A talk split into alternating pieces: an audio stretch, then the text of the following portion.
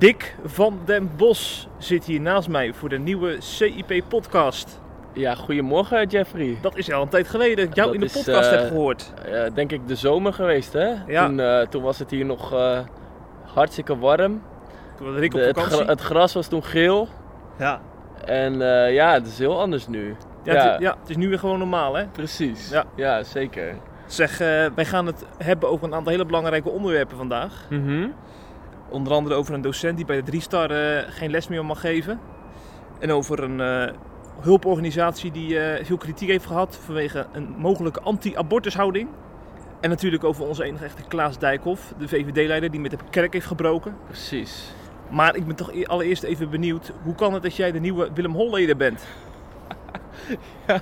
Ja, het is, eh, dit land is... eh, eh, er gebeuren af en toe gekke dingen in dit land. Ja. Laat ik het daarop houden. Ja, vertel. Ja, nou, buiten het feit dat ik op SIP natuurlijk gewoon een hele zeer neutrale journalist ben, ben ik in mijn eigen tijd een gepassioneerde evangelist ook. Dus ik hou er gewoon van om mensen over Jezus te vertellen. En soms als ik uit werk kom, ga ik bijvoorbeeld naar het Centraal Station in Amsterdam. En ehm, dan ga ik dan met een vriend heen en dan beginnen we gewoon met mensen te praten. En dat zijn eigenlijk gewoon hele relaxte gesprekken, maar we, we vertellen dan mensen over Jezus. En ehm, ja, we- ons doel is echt gewoon puur om mensen lief te hebben. En uiteindelijk gewoon te laten ervaren dat, dat Jezus echt van hun houdt en dat God er echt is. En we hebben echt vaak hele mooie gesprekken. Dus echt mensen die echt eh, aangeraakt worden, zeg maar. Maar afgelopen keer, Ja. toen, en daar doel jij op natuurlijk. Ja. Eh, toen kwam ik iemand tegen en eh er was een vrouw en ik ging naar haar toe. Ik zeg zo van ja, ik wil echt tegen u zeggen dat God echt zoveel van u houdt. En, en ze werd helemaal boos. Ze zei echt zo van, eh, hoe hou je het in je kop? En wa- wat, wat, hoe durf je dit tegen mij te zeggen? Weet je wel wie ik ben? En ineens doet ze de jas open. En toen bleek dat ze een beveiliger was. Een soort van undercover politie. En eh, dus nou ja, ik een beetje zo van, nou ja, oké, weet je, ja, eh, het, ik bedoel het niet verkeerd of zo, maar fijne dag nog. Dus wij lopen verder en in één keer komt, er- komt er een hele groep agenten, die komen ons omsingelen en die houden ons aan. Oh. ja, dat is wel een beetje raar. Dus eh, eh, ja, wat gebeurt er? Ehm, zij zeggen van ja, je hebt die vrouw lastiggevallen. En eh, ja, die vrouw, echt, ik, ik maak geen grapjes. Die vrouw had echt gewoon haat in de ogen. Oh. Ja, ik denk echt dat ze of hele verkeerde eh, ervaring heeft gehad. Of ze, ik weet niet precies wat het is, maar ze was echt heel. eh, en ze was echt gewoon er puur op uit om ons soort van te pakken. Dus toen kregen we een waarschuwing en ze zeiden: als we nog één keer zien dat je dit op het station doet. eh, op, in, in die hal, dan kunnen we je oppakken en vastzetten in de cel en dat soort dingen. Dus ik dacht echt van, wat is dit, weet je? We zijn niet... Kijk, ik begrijp het. We hebben ook nog die regels van de NS nagelezen. En eh, ja, er staan bijvoorbeeld dingen in zoals eh, je mag de orde niet verstoren. Maar dat deden wij helemaal niet. Want we, ik bedoel, we gaan niet zitten schreeuwen, we hebben geen Je flyers. hebt ook geen pistool op haar hoofd gezet van neem nu, neem nu Jezus aan. Nee, helemaal niet. Nee? Nee, zeker niet. Oké. Dus dat was echt een bizar verhaal. En eh, ja, dus we werden echt erop gedwongen dat we het echt niet meer verder gingen. Hm. Maar daar hebben we niet helemaal naar geluisterd. Nee, nee, nee. Nee, we hebben het wel een beetje rustig gedaan. We, we, we gingen wel gewoon, we zijn wel gewoon doorgegaan. Het is echt, Centraal Station is echt een hele goede plek. Mensen zitten, mensen Ja. staan daar stil.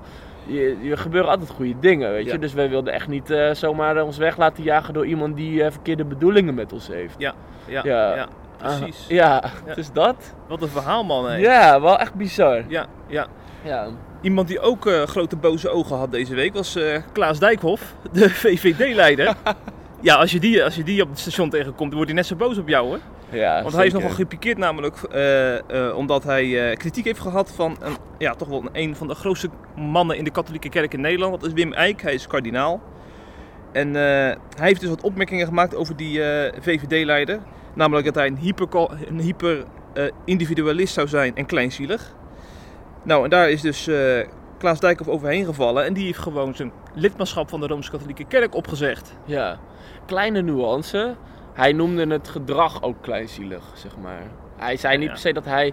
Dus in die zin, als je het hele context leest, was het ook echt bijna niks wat hij over Ja. de Ja, zei. dat was niet zo heel erg eh, Nee, persoonlijk bedoeld, Nee, bedoel- zo denk jij? totaal niet. Nee, het was niet zo erg. Hij, hij gaat- ging vooral om de moraal van de VVD. Ja, precies. Daar ging het vooral over. Ja, Oké, ga ja, verder. ja. Ja. Nou, en dus die Dijk heeft dus een eh, kerklidmaatschap opgezegd. En eh, die, vervolgens heeft hij dat dus in een open brief verklaard op de website van de VVD. En dat heeft hij op Twitter gedeeld en op Facebook en zo. En hier, bijna heel christelijk Nederland is daar volgens mij overheen gevallen. Want ik heb allerlei theologen toch wel, eh, ja, zich best wel zien opwinden, zal ik maar zeggen. Eentje die de uitsprong was priester Jan-Jaap eh, van Peperstraten. Die was echt not amused. Ik denk dat hij ook zijn computer uit eh, zijn raam heeft gegooid. Want het was echt, Ja, stoom kwam uit zijn oren. Ja. Ja, hij, hij- hij behoort natuurlijk tot die Rooms-Katholieke kerk. Dus ja, hij heeft het een beetje hoog te houden. ja, Ja. ja. Maar ik denk, we moeten even drie redenen uitlichten Ja, die zeg maar, die kritiek eh, eh, goed, goed weergeven. precies. Want zeg maar, de eerste reden die die kritiek goed weergeeft, dat is denk ik de scheiding tussen kerk en staat die in het geding zou zijn. Want eh, we weten allemaal dat hier in Nederland hebben we een eh, kerk gehad die eh, eigenlijk werd geregeerd door de overheid. Dus als je bijvoorbeeld als, als dominee niet goed in de pas liep, dan kon je een boete krijgen of zo. Of kon je zelfs de gevangenis ingaan. Ja, En op een gegeven moment hebben we ergens volgens mij in de 18e eeuw besloten van dat doen we niet meer. We gaan kerk en staat gescheiden houden. precies. De kerk mag zijn eigen beleid bepalen en de, de staat heeft er niks over te zeggen en andersom. Maar, nou is dus het punt dat Dijkhoff leider is van de grootste regeringspartij, van de grootste politieke partij van Nederland, die ook nog eens in de regering zit natuurlijk. En op die website heeft hij dus die open brief geplaatst. Dus dan zou je kunnen denken dat hij namens de VVD, namens de staat, eh, de Rooms-Katholieke Kerk af, afkraakt. Ja, En een soort signaal afgeeft van eh, dit is een verkeerde plek. precies. Begrijp, begrijp je die kritiek van die theologen? Dat zij eh, dit toch wel een breuk van de scheiding tussen kerk en staat vinden? Eh, nou ja, dat begrijp ik wel inderdaad. En eh, de VVD is natuurlijk ook voor religie achter de voordeur. Ehm, ja, daarbij denk ik wel van eh, dat, dat Sander Dekker van de VVD heeft bijvoorbeeld nog gezegd: religie hoort achter de voordeur. Ja. Dat zei hij in 2012. En ja, dan denk ik wel van als het daar zo thuis hoort, dan zou je verwachten dat Dijkhoff ook over zijn lidmaatschap van de Rooms-Katholieke Kerk, dat hij dat dan ook achter gesloten deuren zegt. Ja, Weet je, dat hij dat niet in de media gaat vertellen. Ja. Eh, dus dat, eh, ja, dat vind ik wel. eh, ik, be- ik begrijp die kritiek wel goed. Ja, ja, ja, ja precies. Ja. ja, religie achter de voordeur, dat is inderdaad de tweede reden. Want het is natuurlijk zo dat, dat, we, dat wordt vaak geroepen als christenen zeg maar, eh, ze hun geloof uitdragen in de maatschappij hè, of Ja. in de Tweede Kamer. Dan zeggen ze, ja, hou, hou uw mond alsjeblieft dicht, want geloof moet u achter de voordeur beleiden. Ja, precies. Dus het des, dit is nu heel op- opvallend dat Dijkhoff eh, nu zo openlijk die brieven eh, zeg maar, als een soort van evangelisatiefolder verspreidt. Ja, Omdat hij dit, je had het ook zeg maar, in zijn in zijn binnenkamer kunnen doen. Hè? Gewoon eventjes een lidmaatschap opzeggen en er geen reuring aan geven. Mhm. Dus vandaar natuurlijk ook die kritiek. En als laatste punt is natuurlijk wel eh, opvallend dat... eh, ja, dit, dit, dit kan natuurlijk ook een soort van geframed zijn hè, door, door VVD-woordvoerders. Want we leven in de tijd dat de Rooms-Katholieke Kerk onder druk staat. Eh, er was pas weer een enorm schandaal aan het licht gekomen. Dat Ja. in, in, de- in de Amerikaanse staat Pennsylvania waren weer ja, tientallen priesters die zich aan kinderen hadden vergrepen in de, in de vorige eeuw. ja, En daardoor zijn heel veel mensen boos geworden natuurlijk. Eh, ook mensen met een kerkelijke achtergrond. En het zou dus kunnen dat de VVD daar met deze open brief op inspeelt. Om die kerkverlaters ook een hart, of een hart onder de riem te steken is dan nog positief. Maar om ze misschien naar de VVD toe te lokken van bij ons zijn jullie wel veilig. ja, precies. Dat, dat zou natuurlijk strategie kunnen zijn. Ja. En dat zegt ook eh, theoloog Frank Bosman. Mhm. Hij zegt Dijkhoff wil een politiek correct statement maken. Hij wil hier politiek munt uitslaan. Ja. Dat zijn nog eens rake teksten zou Dat ik maar zijn zeggen. zeker rake teksten. Ja. Ja. Ja, eh, ik, eh, ja ik ben het daar wel mee eens hoor. Dat hij dat. eh, ja. Want ik, eh, als ik daar zeg maar nog iets aan toe mag Ja. voegen. ehm, ik, vind de, de- ik vind het eigenlijk niet professioneel van Dijkhoff. Omdat, hij, omdat de aanleiding dat hij dus zijn lidmaatschap opzegt, is het feit dat, dat hij zich aangevoeld voelt door Eik. Eh, dus hij was eigenlijk, het was niet eens een, zijn inhoudelijke visie op de katholieke kerk, maar hij was gewoon, zijn egootje was gekrenkt. Ja.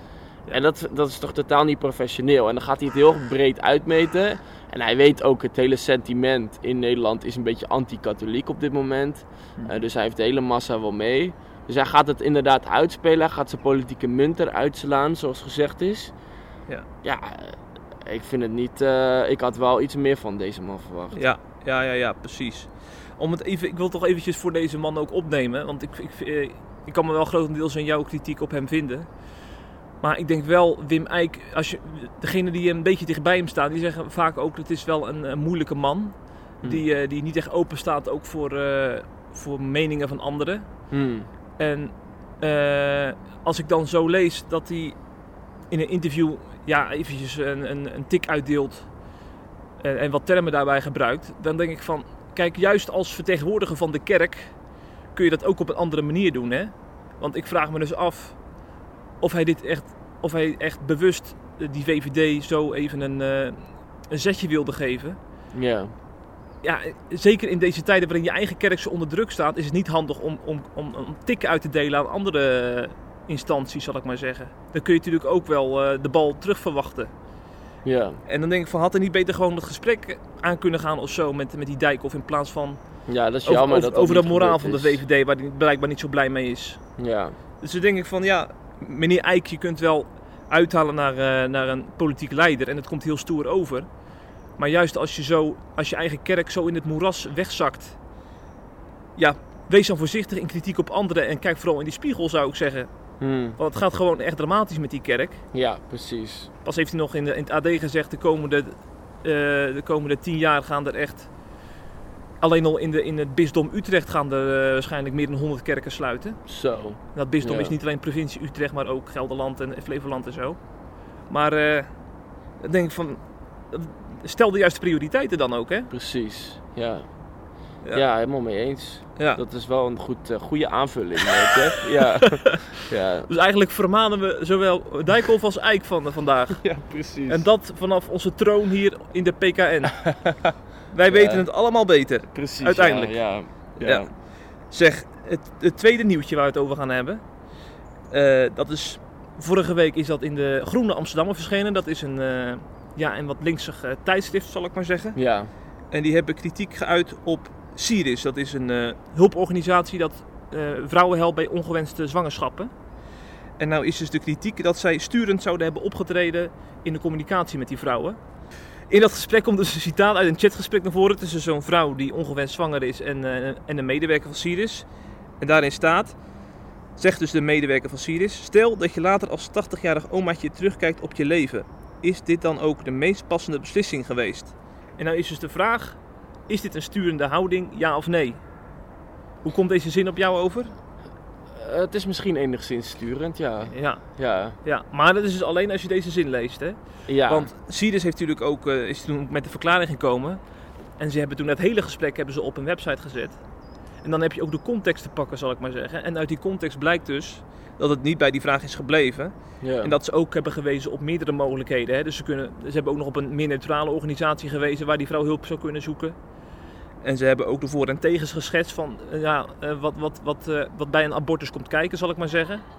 ja. Dus uiteindelijk is het misschien ook wel weer sturend van die journalist door dit zo in een, in een, Ja. als een citaat in een artikel te zetten. Ja, ja als, ik daar, als ik daar mijn opinie op mag geven, op die, die, die journalistieke werkwijze, dan vind ik dat toch wel een beetje hypocriet. Omdat er zoveel overbodige abortussen zijn in Nederland. Ik bedoel, dus, er zijn zoveel organisaties die juist de andere kant op sturen.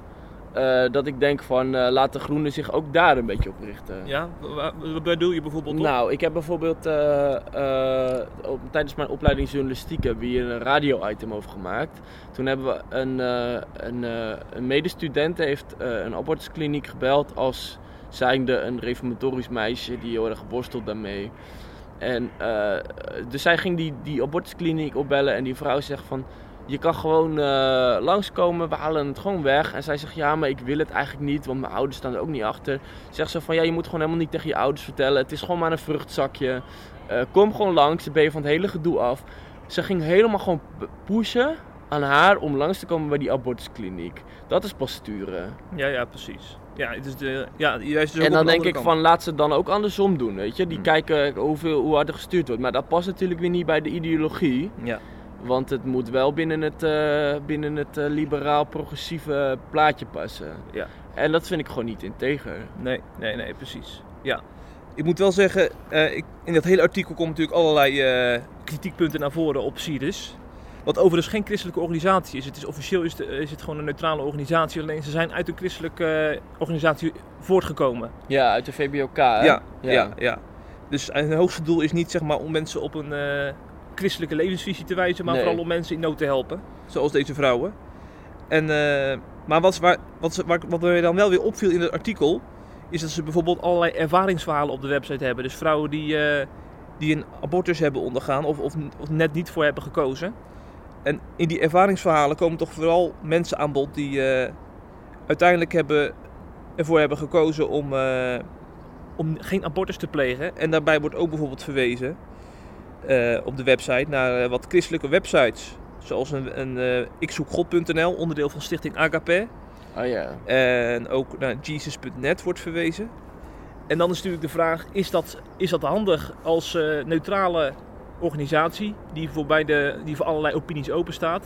Ja, Om- ik denk wel, ik ben wel benieuwd naar hun beweegredenen daarbij inderdaad. ja. Want je zou wel kunnen zeggen, als dat heel veel mensen afschrikt, eh, dan heb je wel een veel kleiner bereik. Ja, Ja. Dus we- het is een beetje de keuze van, ga je voor eh, zoveel mogelijk mensen op goede manier informeren en wellicht eh, ook adviseren om, om geen abortus te plegen? Of ga je echt als een soort van evangelisatieplatform waardoor je de doelgroep kleiner maakt? Dat is wel een, een, strategische vraag. En eh, ja, ik ben wel heel benieuwd eh, wat hun beweegredenen Ja, dan is om dat zeker. te doen. ja. Ja, Ja, zeker ook gezien het feit dat zij anderhalf miljoen subsidie per jaar eh, ontvangen. ja. De- dan denk je van, ja, Maar ja, ze doen zoveel goed werk. Als, mensen, zeker, daar, als mensen dan op zo'n klein eh, verwijzing vinden dat die anderhalf miljoen subsidie niet. Dat, ja, ik denk ook van ja, we leven ook wel een beetje in een overspannen klimaat op het gebied van geloof. Vind ja, ik. ja, ja, want mevrouw Ploemen van de PvdA, Kamerlid, die gaat dus Kamervragen stellen. Die zegt van, eh Ja, je moet ja. allemaal wat neutraler daar bij Ja, Sirius. maar mevrouw Bloem is ook niet echt neutraal op dit gebied. ik, eh, ja, laat ik me maar een beetje inhouden. Oh, wat ben je toch verstandig, jongen. Ja, Ja, je loopt natuurlijk al zo lang mee inmiddels in, in de journalistiek. Jij denkt van, soms is het beter om te zwijgen. precies, ja. Ja. Nou, mooi man. Eh, Ja, ik zou zeggen tot zover de Sirius Gate. Ik vond nou niet echt een gate hoor, moet ik zeggen. Want Nee. Sirius heeft toen echt een, comment, een to- commentaar op de website geplaatst waarin allerlei dingen ook zijn ontkracht. Oké.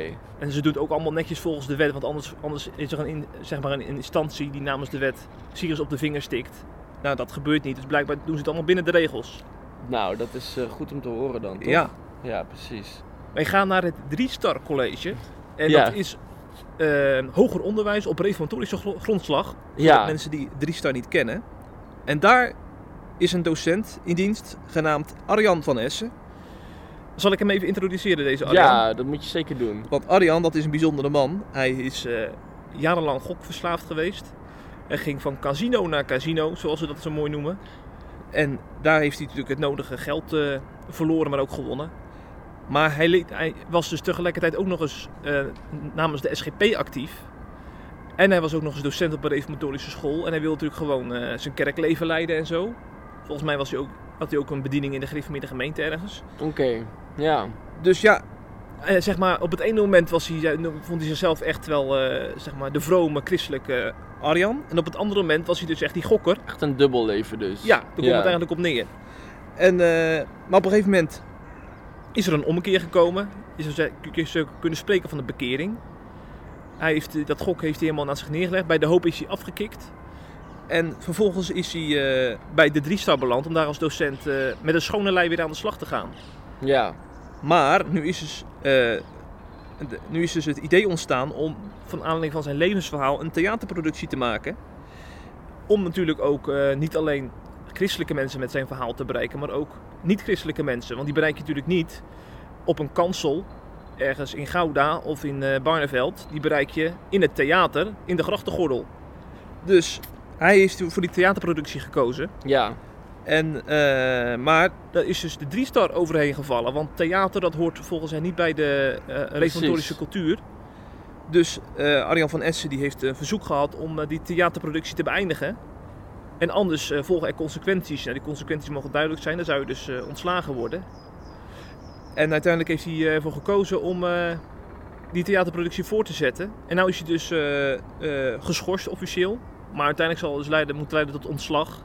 En Arjan die heeft ook een advocaat in de armen Ja, genomen, gesloten. dus hij gaat nog wel zijn best doen om terug te keren naar de 3-star. Ja, want eh, die Arjan is helemaal niet eh, gefrustreerd of zo. Hij draagt de driestar een heel warm hart toe. En Ja. hij, hij houdt echt van, van het eh, vak onderwijs geven. Ja, En hij heeft ook een vlog gemaakt om zijn leerlingen duidelijk te maken van wat er aan de hand is in, in zeg maar gewone mensentaal.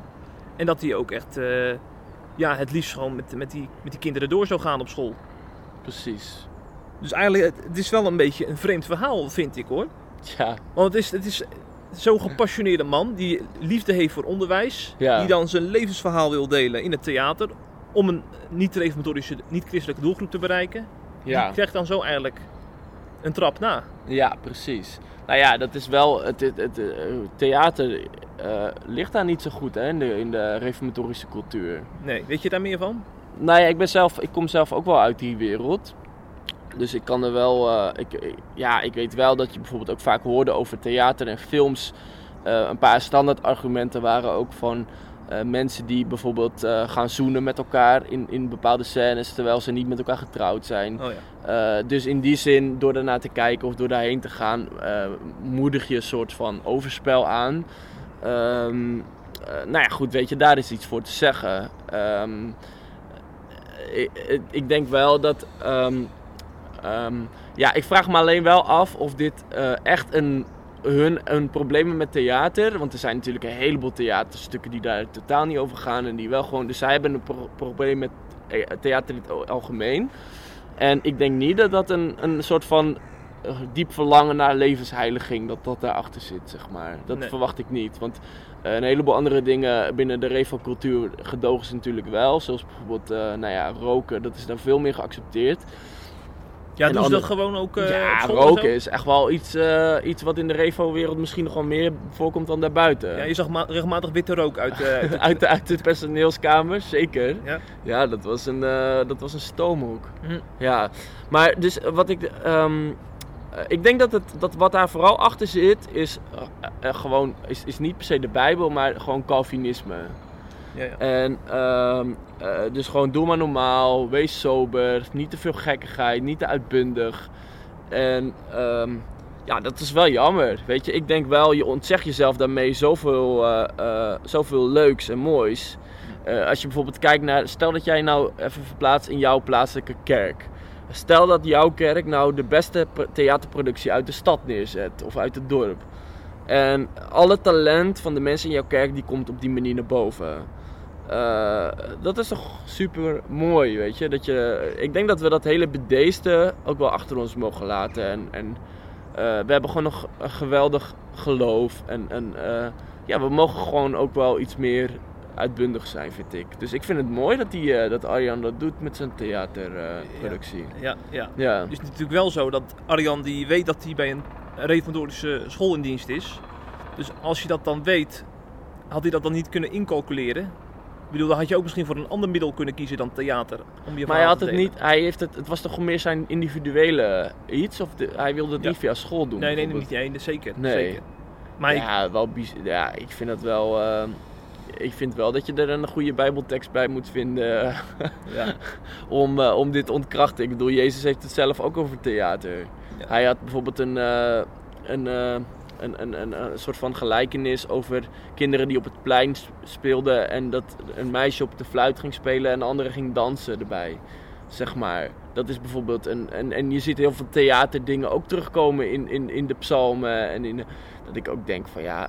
eh, ja, ga het eerst maar eens goed eh, onderbouwen. ja, ja, ja, ja. Eh, Precies. Ja. En ik heb ook soms het idee dat eh mezelf in de christelijke wereld ook wel echt aan theater doen zonder dat we het doorhebben. ja, Dat denk ik ik, ben wel. heel benieuwd wat je bedoelt, Jeff. Nou ja, soms. eh, dan, dan, dan, als, als, als we dan bijvoorbeeld een evangelisatieactie doen of zo. ja, dan gebruiken we toch ook wel eens eh, toneelstukjes of, eh, of, of, of leuke, leuke tools om, om, om het evangelie dichter bij mensen te brengen. Precies, ja. Ja, dan is het niet- misschien officieel geen theater, maar, eh, Ja, maar dan kan het opeens dan weer wel. Want dan is het een evangelisatieweek ge, ge- ge- mede mogelijk gemaakt door de loka- lokale kerken. ja, precies. Ja, daar ben ik het er mee eens. En sommige kijkdiensten kunnen ook een beetje theater zijn, toch? Ja, ja, op de kansel bedoel je. ja. ja. Daar kunnen we soms wel een theaterstuk van maken. Ja, hè? precies. Ja. Het is, eh, het is vaak van een hoog niveau, toch? Ja. Ja. Ja, ja, ja. ja, maar nog even een ander punt. Want eh, we hebben het dus hier over een middel. Theater is dus een middel om een boodschap te verkondigen. Namelijk eh, ja, hoe je van je gokverslaving bent afgekomen. En ja, dus hij zal misschien niet meteen de naam Jezus of God bij gebruiken. Maar het, het, het, is natuurlijk wel een mooi, een mooi middel om duidelijk te maken dat je een nieuw leven leidt. Zeg maar. En in zijn geval dus Ja. vanuit Jezus eh, Christus. Ja, dus het was echt als een getuigenis, eh, zeg het zijn theaterstuk, toch? Ja, daar komt het eigenlijk wel op neer. Ja. Ja, want hij wilde er bewust mee, eh, mee de wereld in met dit verhaal. Ja, Maar dan denk ik- mooi. Dan denk ik dus, iedereen die, de drie star, die bij de drie star werkt, die is 100% voor evangelieverkondiging. Dat, dat, dat kan Ja, me daar niet kan je wel van uitgaan. Ja, dus dan denk ik van, waarom kunnen ze dan niet zo ver denken dat, dat zij dan dit even, de theater, dat ze dan dat eventjes het middeltheater gedogen om dit verhaal de wereld in te brengen. Kijk, want Ja. het is natuurlijk heel goed om regels te hebben. Maar volgens mij is het heel, heel normaal dat er, dat er uitzonderingssituaties zijn waarin je van, waarbij je van regels afwijkt. Precies, ja. Ja, ik had het ook wel, ik vond het, het verbaasde me ook wel toen ik het las. Ja, Ja, zo vreemd. ja, Want Precies. want we vergeten natuurlijk dat we, dat- we hebben het vorige week al met eh, Rick over gehad, dat we in een christelijke bubbel leven. ja, En dat, dat, zeg maar, je- dat je het RTL en SBS kijkend eh, Nederland, dat je die niet bereikt ja. met, een, met, een, met een donkere zaal en een microfoon. En dat je daar in die microfoon je levensverhaal vertelt. Ja, precies. met een PowerPoint presentatie erbij. Ja, ja. En ik denk ook wel van als jij dus een, een, een, cultuur of een klimaat schept waarbij, ja, zeg maar, waar, waarbij alles zo bedeesd is en, en dat je alleen maar naar de dominee luistert en een beetje half Er blijft zoveel talent verborgen op die manier. En ik denk dat theater, dus er komen zoveel talenten in naar voren, weet je. Je, je leert jezelf presenteren, je leert mooie muziek maken, je leert, eh, ehm, nou ja, eh, heel veel dingen. Ja. En eh, het, het, het, ik denk dat het, eh, dat, dat het belangrijk is dat, ehm, dat we niet eh, een beetje te vroom daarvoor moeten zijn en dat je dan eh, uiteindelijk mensen een heleboel eh, ontzegt. Ja, ja, dat zou jammer zijn. Precies. Ja. Ik heb, die Arjan die gaat ook bijvoorbeeld, bijvoorbeeld een interview in de Telegraaf gegeven dat eh, binnenkort eh, verschijnt. En zeg, ik zeg bewust tegen ook dat soort interviews zeg ik ja. Want als je alleen maar in het Reformatorisch Dagblad en in het Nederlands Dagblad je verhaal deelt, Ja. ja, dan, dan bereik je natuurlijk wel een, een groep mensen. Maar Ja. die mensen kennen waarschijnlijk het evangelie al. Hè? ja, precies. Ja. Dus waarom ze, ja, het is ongelooflijk dat je dan een theater, juist om die mensen te bereiken die, die, die dat evangelie niet kennen of nauwelijks kennen, dat je dat dan op deze manier behandelt. Ja. Klopt. Ze hadden, de drie zouden dat ook nog kunnen zeggen van Arjan laten we even het gesprek aangaan. Nou, ze, ze hebben waarschijnlijk wel een gesprek gevoerd. Maar het, volgens mij werd ze gelijk al dat mes op de keel van Arjan gezet. Want hij kreeg dus eh, de vraag van... Hij kreeg dus echt de, in de mail de oproep van eh, stoppen met je theaterproductie binnen, binnen drie dagen. Of er volgen consequenties. Zo. Dat komt natuurlijk nogal dreigend over. Ja, precies. Dus voor Ja, gesprekken zijn het ook is wel, eh, ik, je denkt ook wel van, ja, weet je, het zijn wel extreme bij, bijzaken Ja, waar je dan zo druk op maakt. ja, ook dat. En Zijn ook nog eens een leraar die, die heel dicht bij zijn leerlingen staat. Want Ja, hij heeft dus een vlog gemaakt om, het, om die leerlingen om goed afscheid te kunnen nemen. ja. Is het, een, ehm, is het goed om, eh, om erover na te denken dat we, we moeten ons gewoon meer bezighouden met hoofdzaken, toch? Vind je niet? Ja, dat lijkt me Al die eh, uitvergroting op de vierkante millimeter. Ja, ja. Nee, maar daar schieten we sowieso weinig mee op, hè? Nee. Maar goed, aan de andere kant, wat jij ook zei, het, de, de drie-star eh, heeft het recht om, om haar eigen beleid te bepalen. Ja. En ja, als je het daar niet mee eens bent, dan moet je maar een andere school oprichten. Zo kan je het ook zien. Ja, ja, ja, ja zeker. Ja. Maar goed, er zijn dus, ook in de positie van Arjan, er zijn natuurlijk momenten dat je ook echt tegen onrecht op moet komen. Want Ja, het- Zeker. het is natuurlijk niet helemaal hard te maken dat het niet bij de, dat dit bij de princi- principes, principes van de reformatorische grondslag van een school hoort. ja, Het uitsluiten van theater. dat is waar. Ja. Ja, Maar goed, we gaan, volgen, we gaan de zaak verder volgen. En eh, we hopen natuurlijk dat het een mooie theatervoorstelling mag worden. Dat hopen we zeker, Jeff. Ja, daar gaan Ga we je er nog vanuit. heen of niet? Nou, misschien kan ik al via hem wel een kaartje krijgen. Dat zou, eh, dat zou leuk zijn. Ja, samen met mijn vrouw op de eerste rij. Ja. Dat lijkt me wel heel erg genieten, ja. Ja. Zeg, eh Dick, dit was, dit was de CIP-podcast voor deze week. Ja, het was, het was misschien de laatste keer dat we buiten zitten. Hè? Ja, Het, Ja. is, eh, het, het is echt eh, nog lekker weer. De zon komt langzaam op boven de huizen. Het is toch eh, ja, geweldig om hier te zitten. Maar ik denk dat het eh, niet heel, heel vaak meer gaat zijn dit jaar. ja, we gaan naar een nieuw tijdperk. Een tijdperk met eh, ja, toch wel eh, heel veel duisternis. Maar Ja. dan hopen we vooral duisternis buiten ons persoonlijk leven. Precies. En dat wij maar in ons eigen leven heel veel licht mogen blijven zijn. dat zowel- is zeker zo. Ja. Daar sluit ik me helemaal bij aan, Jeff. En ik denk Arjan ook, onze, onze lievelingsdocent uit Gouda, die gaat een licht zijn in het theater. Dat, eh, daar, daar gaan we zeker voor duimen. Zeker weten. Slash bidden. Zeg, als je, jullie deze podcast eh, willen mogelijk maken, word dan CIP Plus lid. Want dan, dan eh, steun je ons met eh 5 euro per week. En van die 5 euro gaat dan ook nog eens een euro naar het goede doel.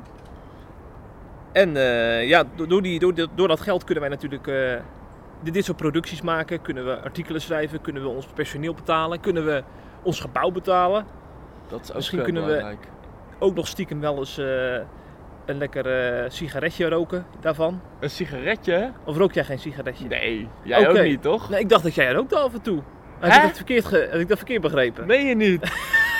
Op de CAE misschien. Nee, ik heb nog nooit gerookt Oh, dan, daar. dan, heb ik, Nee, dan dan ben heb ik in verwarring. Ja, Ja, misschien komt het Nee. het net over, over sigaren en Nee, sigaretten mijn lichaam is een eh, schone tempel. Kijk, kijk. Dan is dat bij deze ook weer rechtgezet. Ja. Dat er geen misverstanden ontstaan. Nee, precies. Maar maak ons werk mogelijk door lid te worden bij deze. En als jullie nog opmerkingen hebben, mail ons naar info.cip.nl. En wij gaan er wat mee doen. Ja, en wij wensen u nog een hele mooie dag toe. Ja, zeker weten. Tot volgende week. Oké, doei doei.